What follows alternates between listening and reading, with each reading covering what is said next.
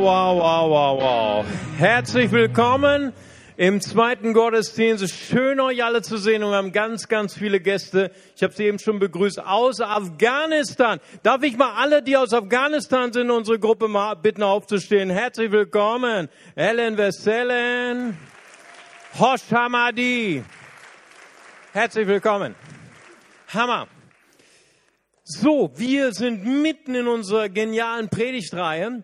Gebet. Wir haben ja auch für dieses Jahr haben wir ja vor, wir möchten gern Nachfolge, Nachfolge von Jesus. Das wollen wir betonen dieses Jahr. Wir sind auf einer der abenteuerlichsten Reise unseres Lebens. Wir sind unterwegs, Jesus hinterher. Und wir haben gesagt letztes Mal schon, es ist langweilig alleine. Wir wollen diesen Weg gemeinsam gehen mit guten Freunden, mit Wegbegleitern, die uns auf der Reise be begleiten, die uns Tipps geben. Deswegen träumen wir von Wegbegleitung, von Mentoring.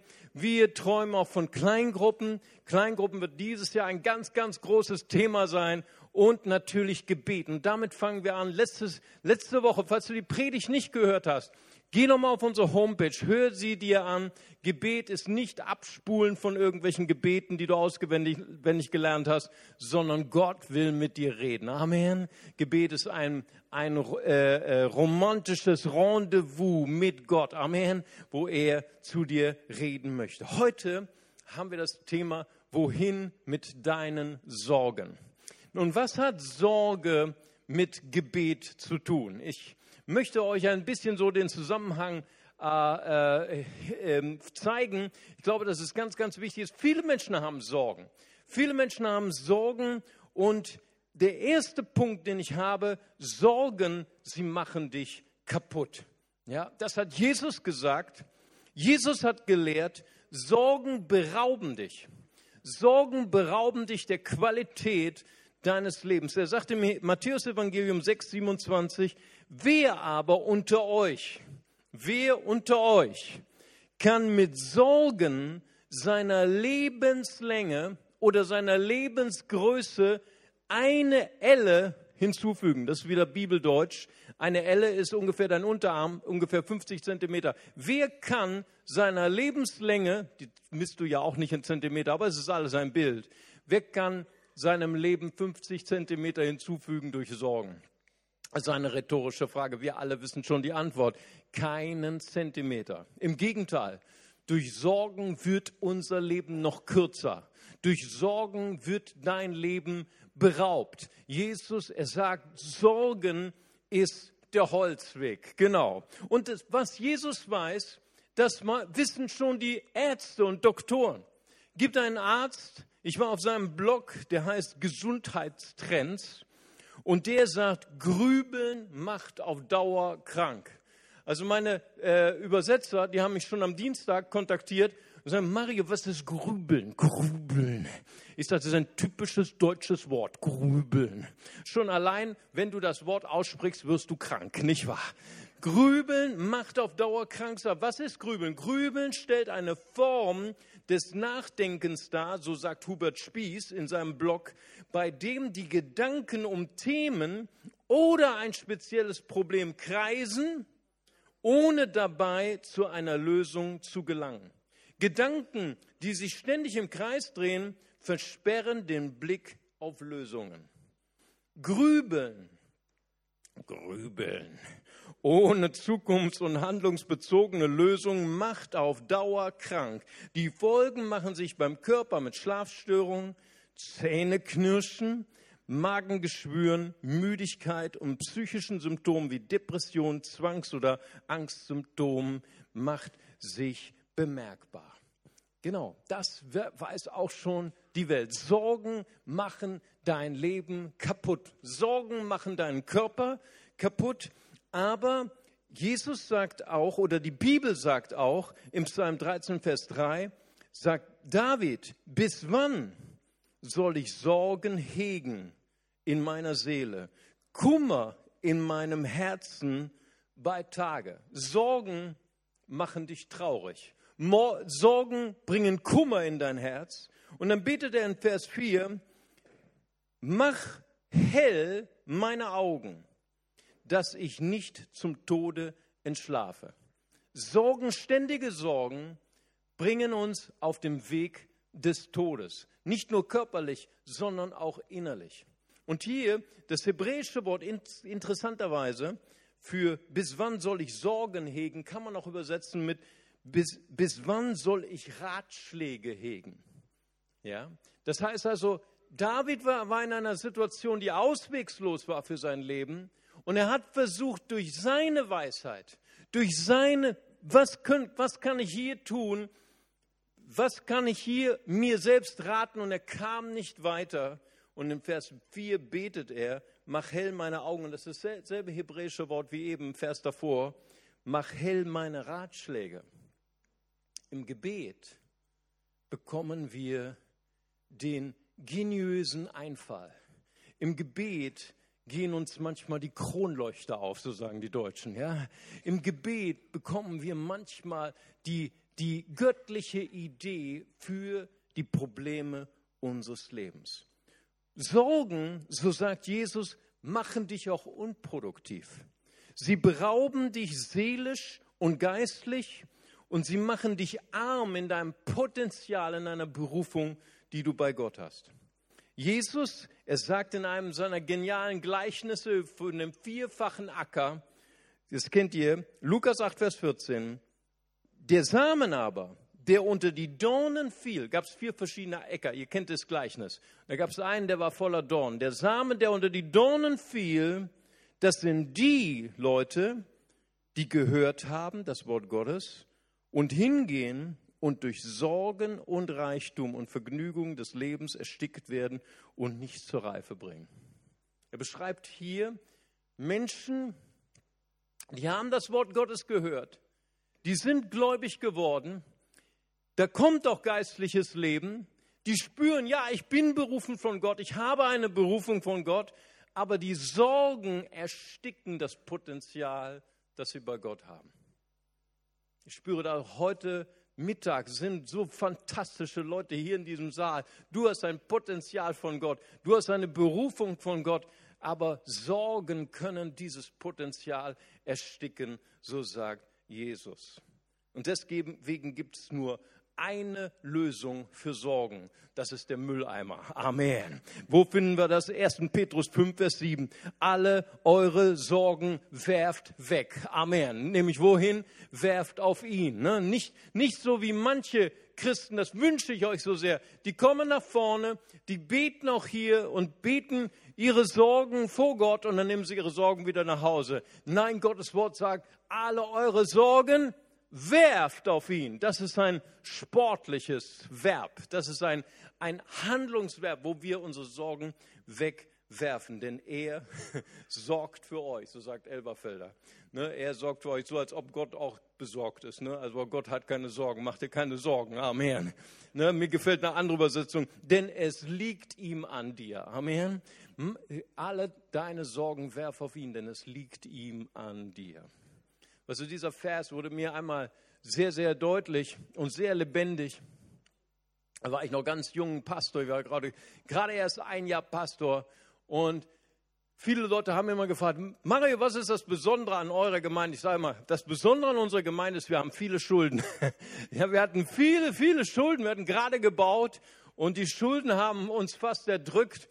Und einmal äh, rief mich mein Kassierer an und er sagte, Mario, es ist besser, dass du betest, weil wir haben ein paar Leute, die haben freiwillig ge ge geliehen, ihr in, in kostenloses Darlehen gegeben und wir müssen in drei Monaten, müssen wir 30.000 D-Mark zurückzahlen. In drei Monaten. Besser du betest, sonst kann ich dir dein Gehalt nicht auszahlen, okay? Als ich das gehört habe, ich krieg vielleicht mein Gehalt nicht. Was meinst du wohl, was ich gebetet habe?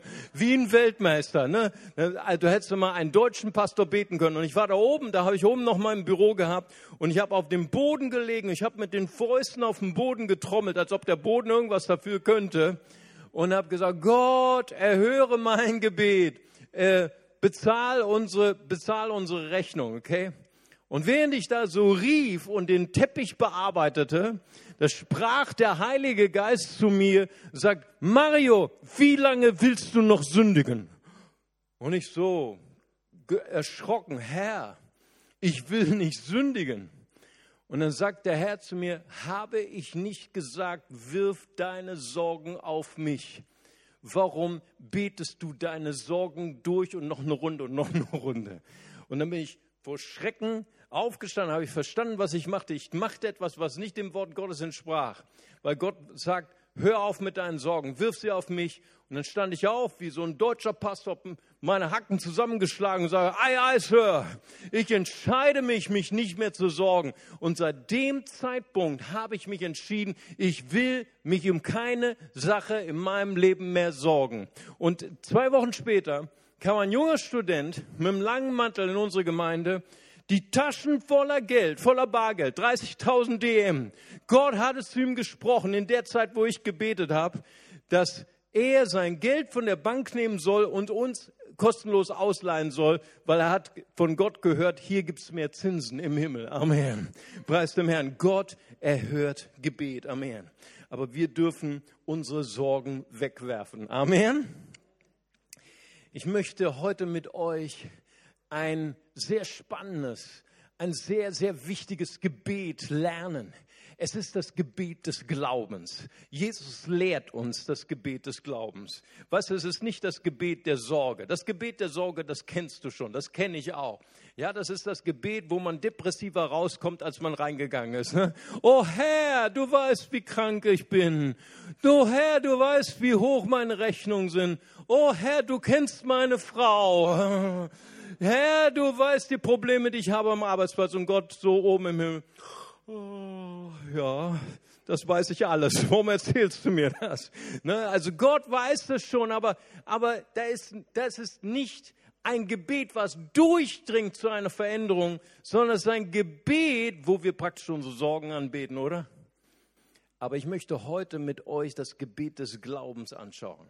Das Gebet des Glaubens finden wir in Markus 11, Verse 22 bis 24. Und Jesus lehrt sie, wie wir im Glauben beten. Und Jesus antwortet und sprach zu ihnen, habt Glauben an Gott.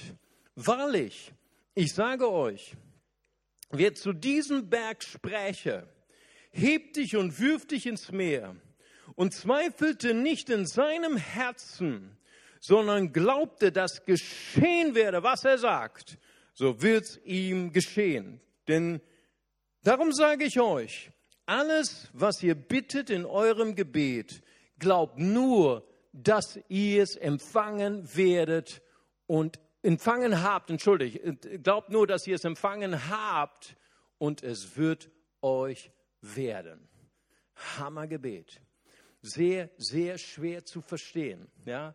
Äh, gestern schrieb mich eine meiner YouTube-Abonnenten an und sie sagte, Mario, ich bin gerade mal zwei Wochen Christ, aber ich habe ein großes Problem. Ich sage, was hast du für ein Problem? Ich verstehe die Bibel nicht. Ich sage, herzlich willkommen im Club. Ich, kenn, ich verstehe auch manche Sachen immer noch nicht, obwohl ich jetzt schon über 30 Jahre lang Christ bin, okay?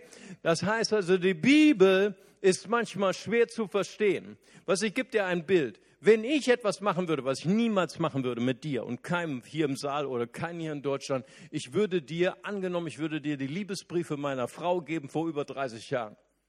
Würde ich aber nicht machen, Edge. Wenn du sie lesen würdest, was du aber nicht tust, okay? Wenn du sie lesen würdest, du wirst kein Wort verstehen, weil du hast nicht die gleiche Erfahrung, wie, du, wie, wie wir gehabt haben. Du verstehst nicht, was die Bedeutung ihrer Worte ist. So ist manchmal auch die Bibel. Die Bibel ist ein Liebesbrief Gottes an dich. Amen. Preis dem Herrn. Und du kannst den, die Bibel nur verstehen, wenn du mit dem Autor Herz an Herz bist. Amen. Wenn du mit ihm in Kontakt bist. Deswegen ist Gebet auch so wichtig. Und du etwas nicht verstehst in der Bibel, so, Herr, füll mich mit deiner Weisheit, füll mich mit deiner Kenntnis. Was ist die, die Bedeutung der Schrift? Und ich möchte mit euch starten. Das erste, was Jesus hier lehrt, habt Glauben an Gott.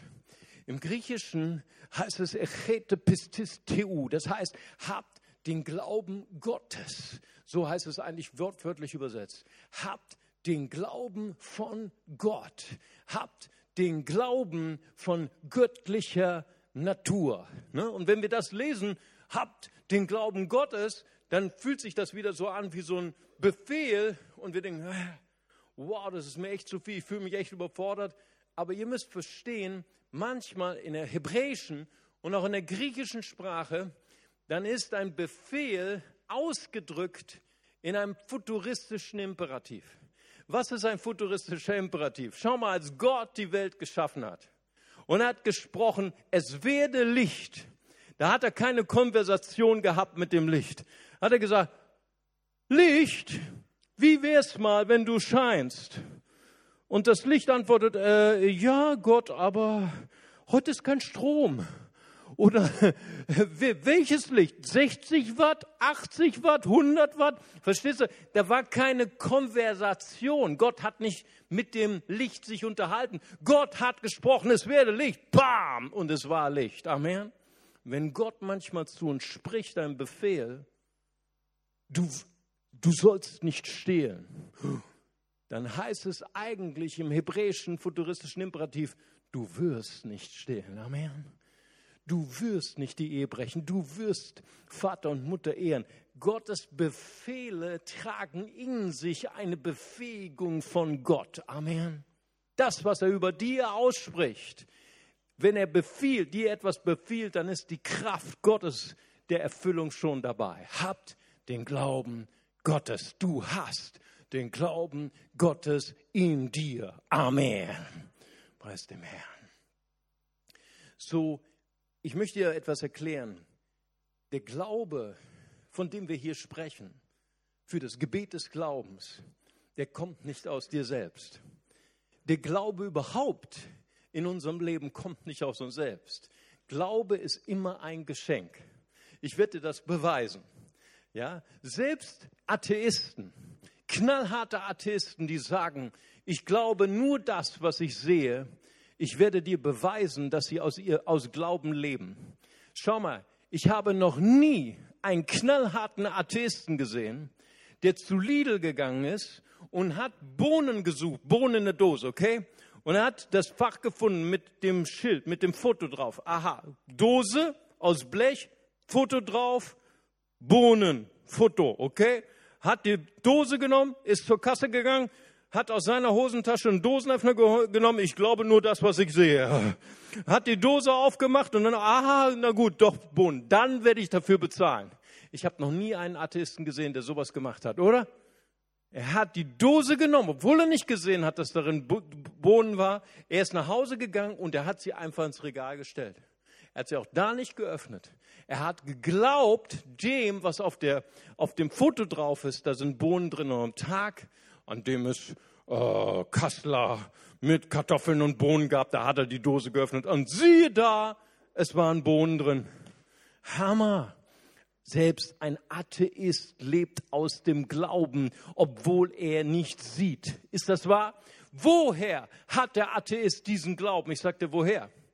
Weil kleiner Atheist, als er noch drei, vier Jahre alt war, ist mit Mama Atheist zum Lidl gegangen und Mama Atheist hat immer wieder Dosen aus, der, aus dem Regal geholt, in den Einkaufswagen, ohne, ohne Dosenöffner, an der Kasse vorbei, ohne Dosenöffner, in ins Regal gestellt, ohne Dosenöffner. Und dann am Tag, als sie Bohnen gegessen haben, da waren Bohnen drin. Amen. Hammer. Daher hat ein Atheist Glauben. Ja, es wurde ihm geschenkt von Mama. Und deswegen sagt Jesus, habt den Glauben Gottes. Der Glaube kommt nicht aus uns. Der Glaube wird nicht produziert von uns, sondern der Glaube kommt durch eine intensive Beziehung zu Gott, zu unserem Vater. Wenn wir wissen, wer Gott ist. Amen. Und ich sage dir, ich weiß nicht, wie es dir geht mit deinem Gott, aber mein Gott ist bester Gesundheit und er ist der allmächtige Gott. Amen. Es geht ihm jeden Tag gut. Amen. Preis dem Herrn.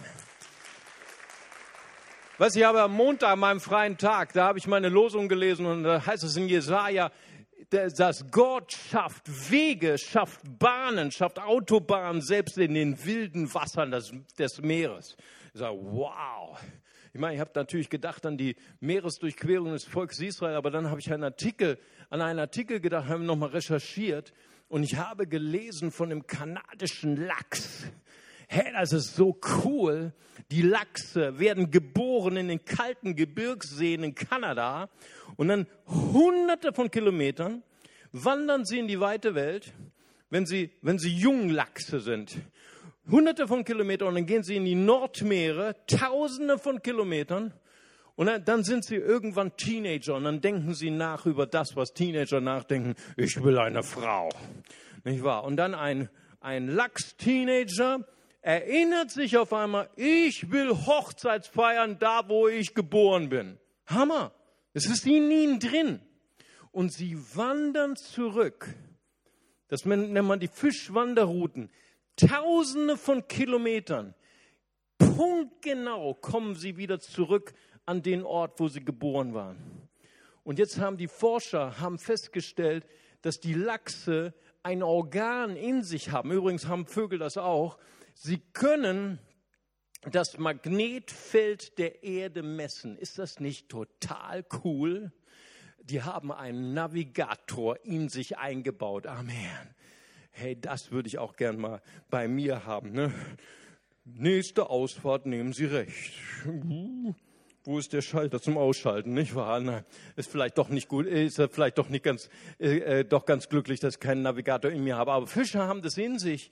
Und Gott ist ein allmächtiger Gott, der alles kann. Amen. Preis den Herrn. Psalm 8 heißt es, die Fische und die Vögel finden ihren Weg. Der Name des Herrn sei gepriesen auf der ganzen Welt. Wir haben einen genialen Gott. Wir haben auch einen allmächtigen Gott. Amen. Gott ist größer als die Macht des Teufels. Gott ist größer als jeder Fluch in deinem Leben. Gott ist größer als jede dämonische Macht, die dich kaputt machen will. Ich habe mal gelesen von Martin Luther. Martin Luther hatte auch kein einfaches Leben. Er lebte da auf der Wartburg, weil alle Leute wollten ihm an die Wäsche, wollten ihn umbringen. Und ich glaube, seine Nächte waren auch nicht so toll. Und eines Nachts ist er aufgewacht und er sah eine Vision des Satans vor sich. Und weißt du, wie Luther reagiert hat? Er hat die Vision angeschaut und hat gesagt, ach, du bist es nur Satan, hat sich wieder hingelegt und hat weiter gepennt. Weißt du, weißt du, warum Luther so ruhig war in den Krisen seines Lebens? Er wusste, wer sein Gott war. Amen. Er wusste, wie groß sein Gott ist. Und ich sage dir eins, mein Jesus ist größer als Mr. Devil. Amen. Preis dem Herrn. Unser Gott ist nicht nur ein genialer Gott. Er ist nicht nur ein allmächtiger Gott. Er ist ein guter Gott. Amen. Er ist ein guter Vater. Er segnet uns mit guten Dingen. Im 1. in Jakobus 1, Vers 17 heißt es, jede gute Gabe, jedes vollkommene Geschenk kommt von oben herab, von dem Vater der Lichter, bei dem es keine Veränderung ist, bei dem keine Veränderung ist, noch eines Wechselschatten. Gott ist dein Vater. Amen. Hat, Jesus hat uns beigebracht, das Vater unser. Da steht nicht das allmächtige unser oder steht nicht das, der allwissende unser, ja, sondern welchen Namen gibt Gott sich im Vater unser? Ich bin dein Vater. Amen. Also das war jetzt nicht Star Wars, ich bin dein Vater. Nein, ich bin dein Vater. Er ist ein guter Vater. Ne? Und nicht wie bei Star Wars, er ist immer gut. Amen. Und nicht einmal so und einmal so. Viele Leute haben ein Bild von Gott wie das eines Alkoholikers. Ich will das erklären. Was ich, ich, ich äh, habe Menschen kennengelernt, die sind groß geworden in der Familie, wo ein Alkoholiker geherrscht hat. Und was Alkoholiker, die können oft sehr gut drauf sein, sehr jovial, sehr fröhlich, sehr gut drauf, holen ihr Portemonnaie raus und sind, äh, haben die totalen Spendierhosen an und, und streicheln ihre Kinder und sind gut zu ihren Kindern. Ich will überhaupt nicht sagen, dass Alkoholiker schlechte Väter sind, überhaupt nicht. Aber das Schlimme ist, Alkoholiker, können von einer Sekunde zur anderen ihr Gemüt wechseln.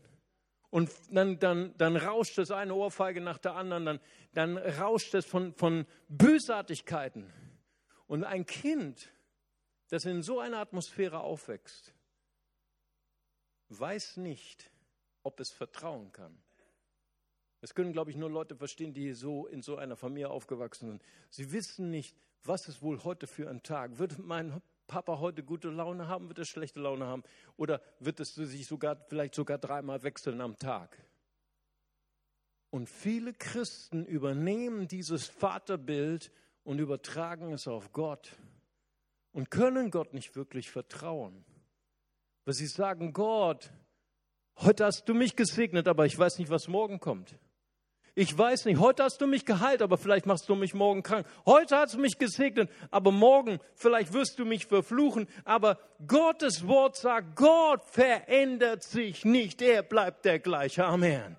Er ist heute dein Vater, er ist morgen dein Vater. Er ist Dienstag dein Vater, er ist Mittwoch dein Vater, Donnerstag, Freitag, Samstag, Sonntag und wieder am blauen Montag ist er dein guter Vater. Amen.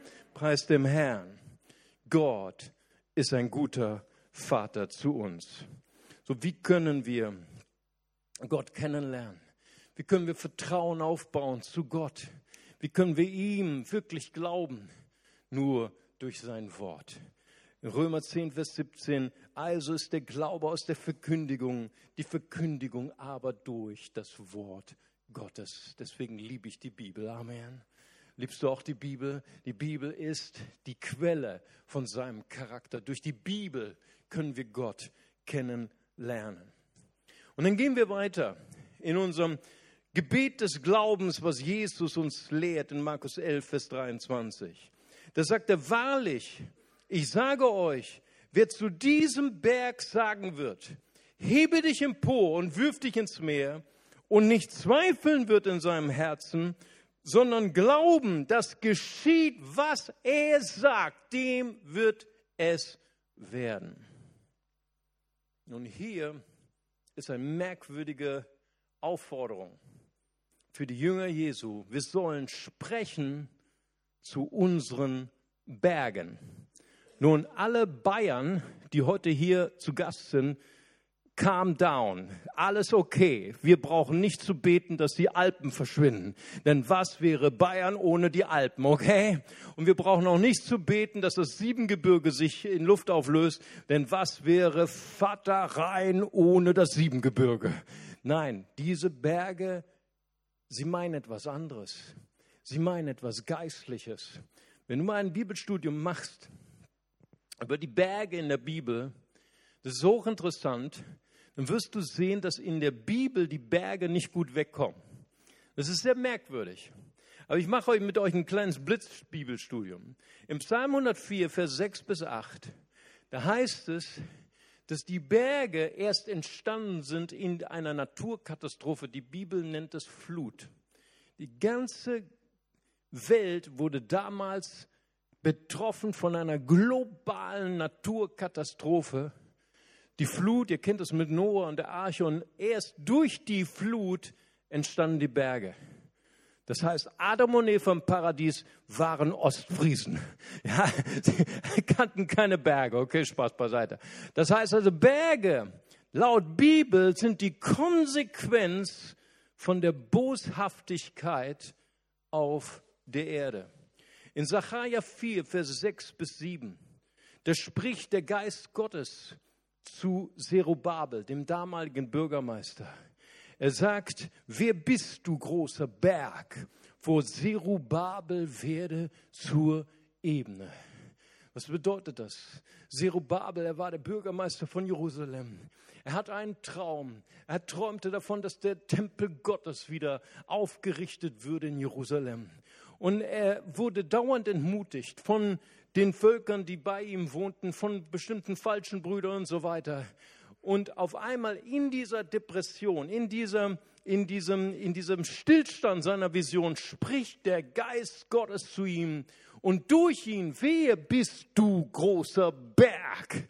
Du Berg der Angst, du Berg der Sorge. Ich glaube, dass auch Gottes Geist heute zu jemandem hier spricht. Du bist berufen von Gott. Du hast eine, ein hohes Ziel von Gott, aber da ist ein riesiger Berg der Furcht und der Lüge in deinem Leben. Aber der Geist Gottes spricht heute, dieser Berg wird zur Ebene werden. Amen. Johannes der Täufer, er predigt in der Wüste in Lukas 3, Vers 5, jedes Tal wird ausgefüllt und jeder Berg und Hügel soll erniedrigt werden. Johannes hat eine Berufung, das Volk Gottes zu rufen zu Jesus. Sie sollten umkehren zu Jesus, aber da waren bestimmte Berge, Berge der Sünde, Berge des Ungehorsams. Und als Johannes predigte durch das Wort Gottes, wurden diese Berge der Sünde eingeebnet und da wurde ein Weg frei, dass Menschen zurückkehren konnten zu Jesus.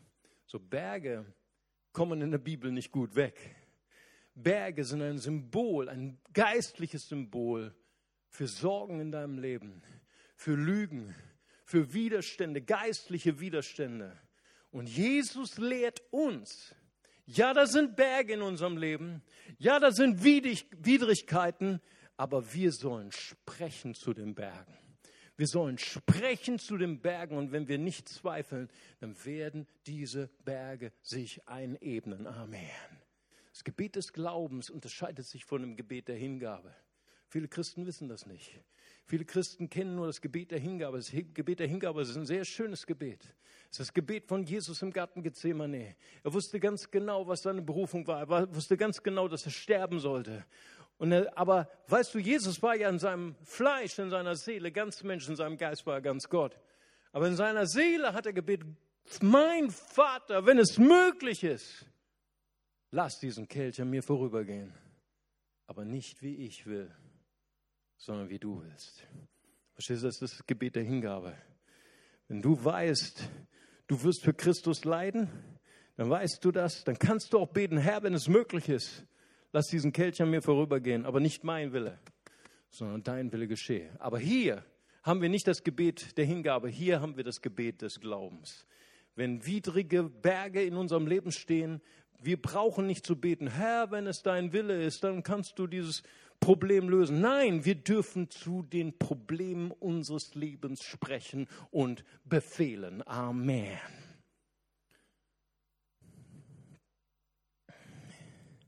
Jesus sagt, der Zweifel ist keine, hat keine Verheißung. Der Zweifel beraubt uns in unserem Leben. Wer in seinem Herzen nicht zweifeln wird, Jakobus 1, Vers 6 sagt, ein Mensch soll bitten im Glauben, ohne irgend zu zweifeln, denn der Zweifler gleicht einer Meereswoge, die vom Wind bewegt und hin und her getrieben wird, denn jener Mensch denke nicht, dass er etwas vom Herrn empfangen könnte. Nun, der Zweifel ist etwas ganz Normales in deinem und in meinem Leben. Viele Menschen denken, Zweifel wäre etwas Schlechtes in unserem Leben, aber Zweifel ist etwas ganz Normales, es gehört zu unserem Leben.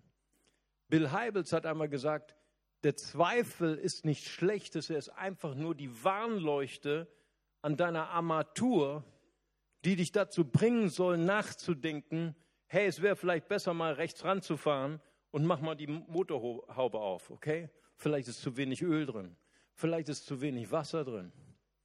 Aber du kannst mit Zweifeln auf zweierlei Weise umgehen in deinem Leben.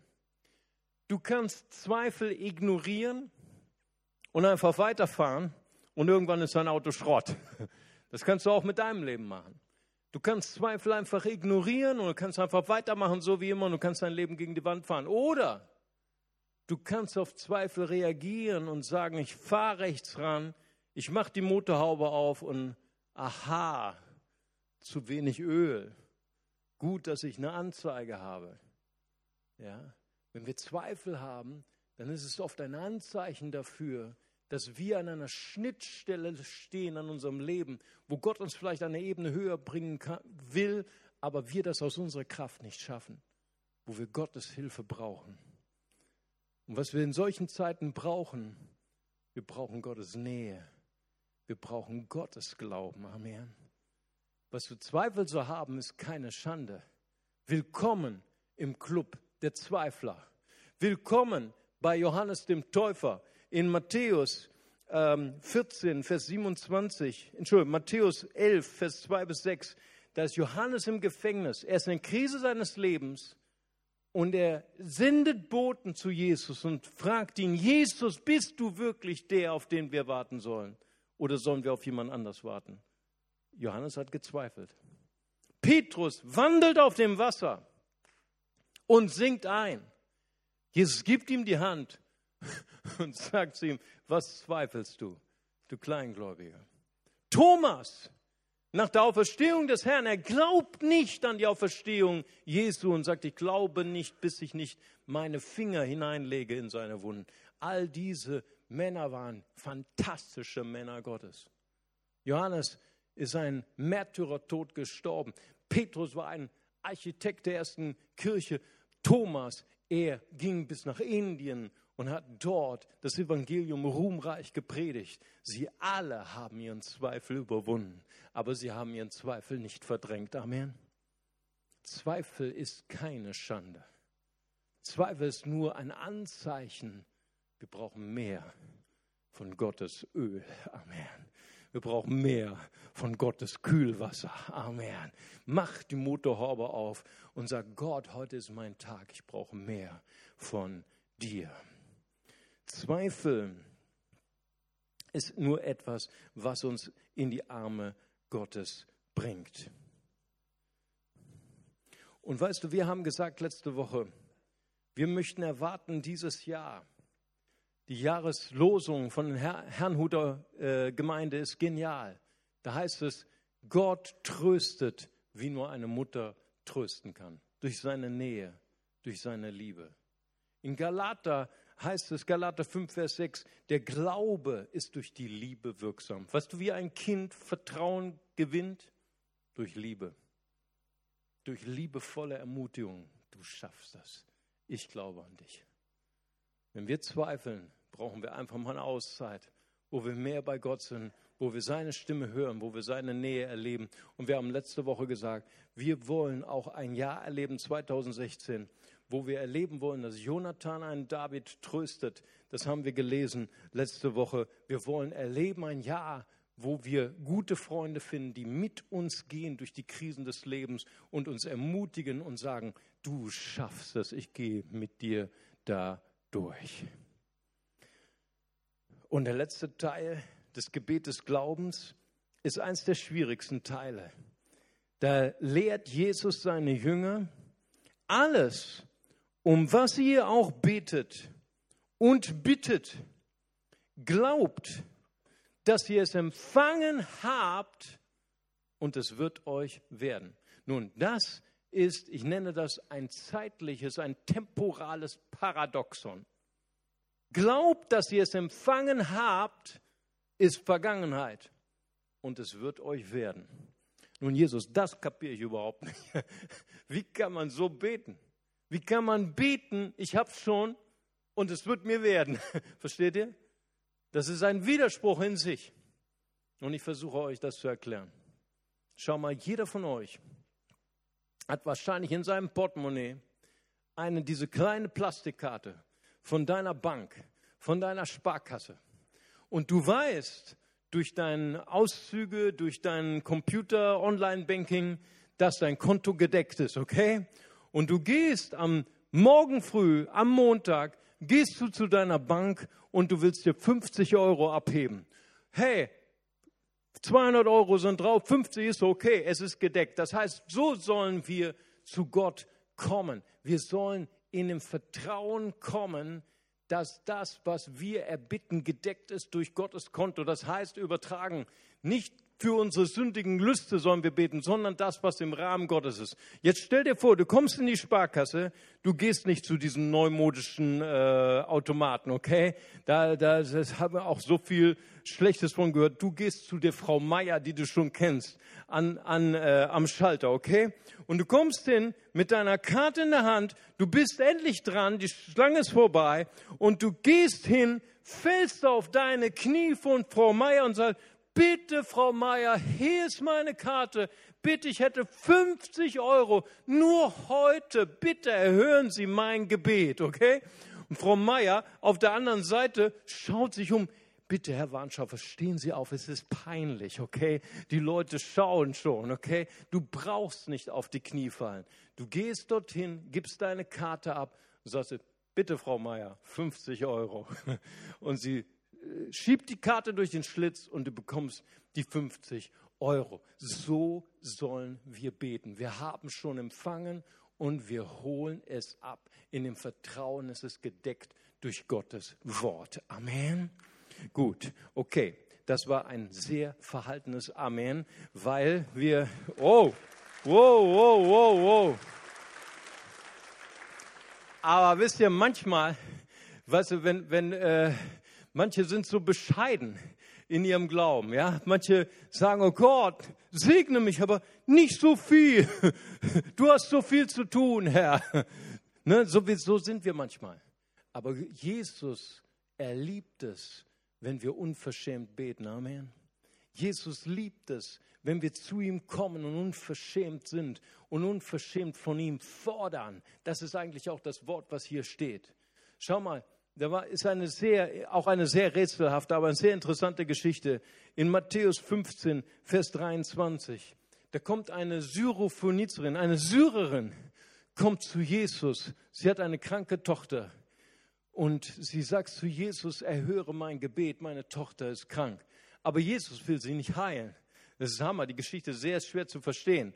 Äh, damals, Jesus sagte, ich kam nur, ich bin nur für die Juden gekommen. Wir wissen, als er auferstanden ist, er sagte auch, geht zu allen Nationen. Amen.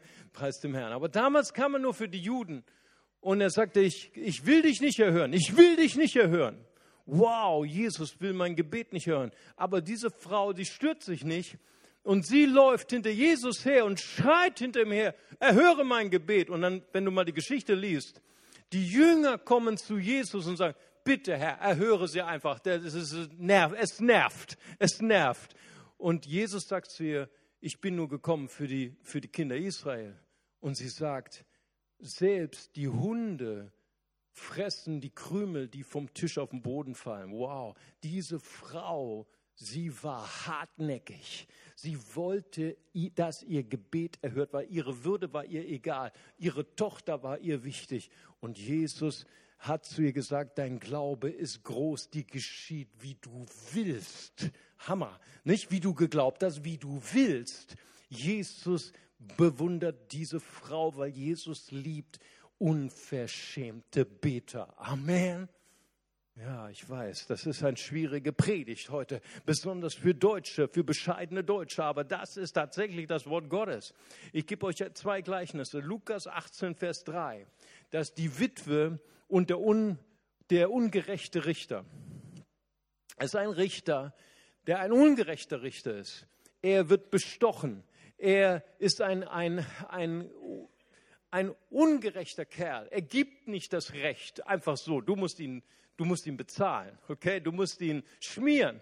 Und das ist diese Witwe, sie hat nichts.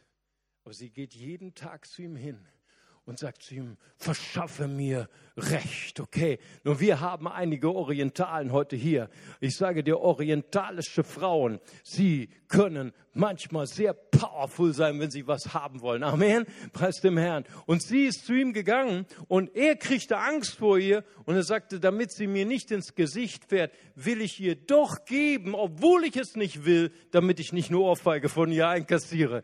Okay, und dann sagt Jesus ein sehr merkwürdiges Gleichnis, so sollen wir beten. Unverschämt sollen wir beten. Und dann heißt es, gibt es noch ein Gleichnis, Lukas 11, Verse 5 bis 13, das Gleichnis vom unverschämten Freund. Ja, das ist das Gleichnis von, das ein Nachbar und das war bestimmt in Bonn, okay? Weil um 22 Uhr, wenn du jemanden anrufst in Bonn, hey, was machen wir heute noch? Hey, was geht? Wollen wir heute noch Party machen? Es ist 22 Uhr. Ich bin schon im Bett, okay? Aber in Berlin, wenn du in Berlin jemanden anrufst um 22 Uhr, hey, was geht? Wollen wir noch Party machen? Hey, sofort. Wo gehen wir hin? In welchen Club? Okay, pass auf. Und ein Berliner wohnt als Zugezogener in Bonn. Okay, und er geht zu seinem Bonner Nachbarn, klopft an die Tür und sagt, gib mir Brot, weil wir haben eine Party am Laufen, ich habe nicht mehr genug Brot. Okay, und er sagt, Lass mich in Ruhe, geh weg, meine Kinder schlafen schon. Und dann sagt Jesus, weil der unverschämte Berliner, steht jetzt nicht da drin, habe ich dazu gedichtet, okay, aber das wisst ihr schon, weil der noch weiter klopft, will er um der Unverschämtheit willen aufstehen und ihm Brot geben. Und dann sagt er, und so sollt ihr beten. Hammer. Passt nicht in unsere Welt, oder? Aber so sagt Jesus, sollen wir beten. Als ich noch ein junger Pastor war, in dieser Gemeinde, diese Geschichte schon oft erzählt, aber ich finde es so köstlich, sie immer wieder erzählen will, kam eine, einmal eine Frau zu mir nach vorne nach, dem, nach der Predigt, wollte für sich beten lassen, sagte, Pastor, ich bin krank, kannst du für mich beten? Ich sage, überhaupt kein Problem. Hey, was hast du für eine Krankheit? Und sagte, ich bin AIDS-krank, letztes Stadium, werde bald sterben. Wow, mein Glaube ist von einer Sekunde zur anderen, von so auf so geschmolzen. Ich habe noch nie gehört, dass Gott AIDS heilt. Und dann habe ich einfach so höflich, deutsch höflich für sie gebetet, habe gesagt, Herr, heile sie, Amen, auf Wiedersehen. Ne? Und gedacht, komm nie wieder. Ne? So, aber sie kam nächsten Sonntag wieder und den Sonntag danach wieder und wieder und ein, ein Jahr lang, jeden Sonntag. Diese Frau ging mir auf die Nerven. aber ich habe es nicht gesagt, bin ein deutscher Pastor, okay, bin höflich. Und nach einem Jahr sagte sie, ich bin geheilt von AIDS. Ich bin geheilt von AIDS. Das Problem war nur, niemand hat ihr geglaubt. Ich habe ihr auch nicht geglaubt. Ich habe gesagt, ey, ich bin deutscher Pastor, ich habe viele Akten zu Hause. Geh erst in die Uniklinik, hol dir mal die Bescheinigung auf dem Papier, okay? Hat sie gemacht. Sie ist zum, zur Uniklinik, hat sie sogar zweimal testen lassen und hat sie mir vier Bescheinigungen gebracht. Zweimal vor ihrer Heilung HIV positiv und zwei nach ihrer Heilung HIV negativ. Und sie war geheilt. Da habe ich zu ihr gesagt, gute Frau, ich muss dir was gestehen. Als ich für dich gebetet habe, ich habe nicht geglaubt, dass Gott dich heilen kann. Da hat sie gesagt, aber Pastor, das wusste ich doch. wusste, aber du bist nicht das Problem. Gott hat mir zu mir gesagt, geh zu diesem Pastor jeden Sonntag, lass für dich beten, bis ich dich heile. Diese Frau war unverschämt und Gott hat ihr Gebet erhört. Trotz Pastor. Amen. Preis dem Herrn. Halleluja. Ihr Lieben, lasst uns unsere Augen schließen. Und ich möchte gerne für diese genialen Leute hier, für euch alle beten. Aber bevor ich bete, möchte ich gerne noch eine Einladung geben zu diesem wunderbaren, zu diesem allmächtigen, zu diesem genialen, zu diesem liebevollen Vater. Er hat dich geschaffen. Er hat einen wunderbaren Plan mit deinem Leben. Und ich sage dir, nur mit ihm zusammen nur als sein Freund, nur als seine Freundin kannst du das Ziel deines Lebens erreichen. Er hat eine Bestimmung für dein Leben. Du weißt noch gar nicht, was Gottes Traum für dich ist, wie abenteuerlich dein Leben ist. Du weißt es nicht, weil du kennst diesen Gott nicht. Aber heute, heute ist der Tag, wo ihn, du ihn kennenlernen kannst. Die Bibel sagt zwei Sachen. Das erste ist hart. Wir alle sind getrennt von Gott. Wir alle sind Sünder. Wir alle haben die Hölle verdient. Das ist das Erste. Das ist sehr ernüchternd. Aber das Zweite ist umso herrlicher, umso hoffnungsvoller. In Gott sagt, so sehr, so sehr habe ich die Welt geliebt, dass ich meinen eingeborenen Sohn gab. Jeder, der an ihn glaubt, wird nicht verloren gehen, sondern wird ewiges Leben haben. Jesus ist dein Bodyguard. Wir haben Verdammnis verdient, alle miteinander. Aber da kam jemand, der hat unseren Platz eingenommen im ewigen Gericht.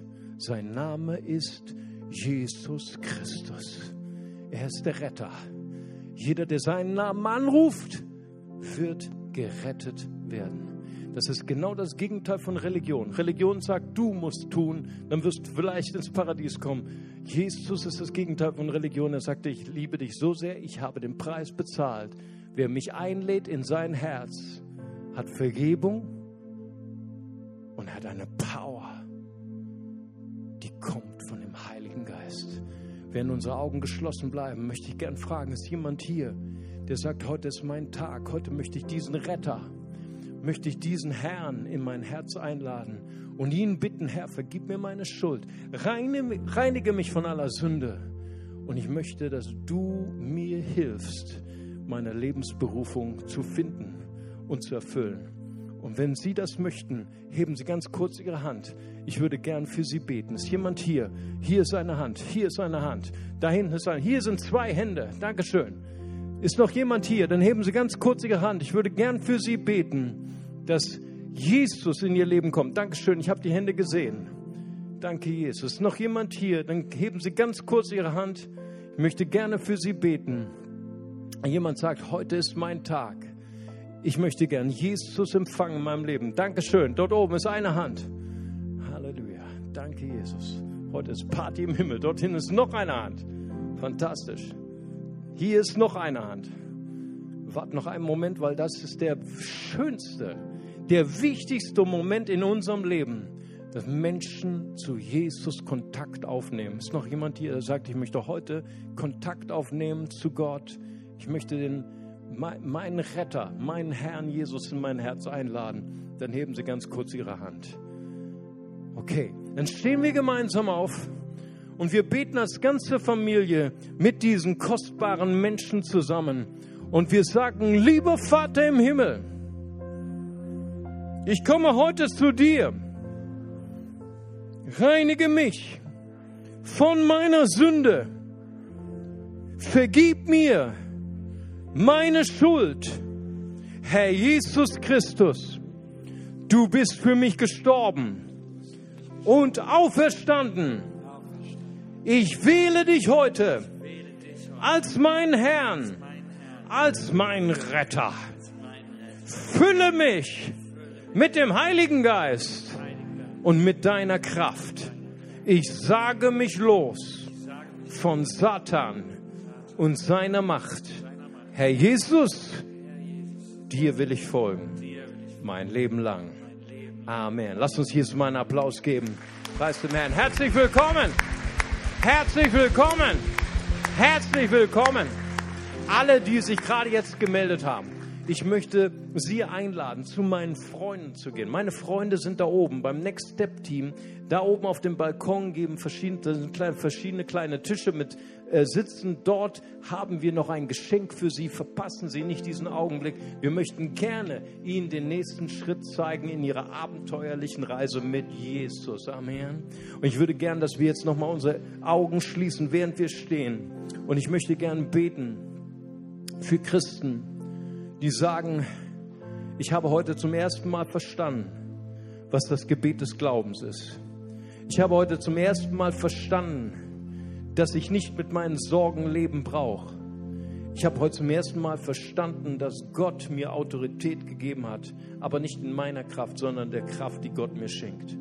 Und wenn du sagst, dies will ich empfangen, ich brauche wirklich mehr Kraft. Ich habe Zweifel, aber ich habe verstanden, Zweifel ist nichts Schlimmes.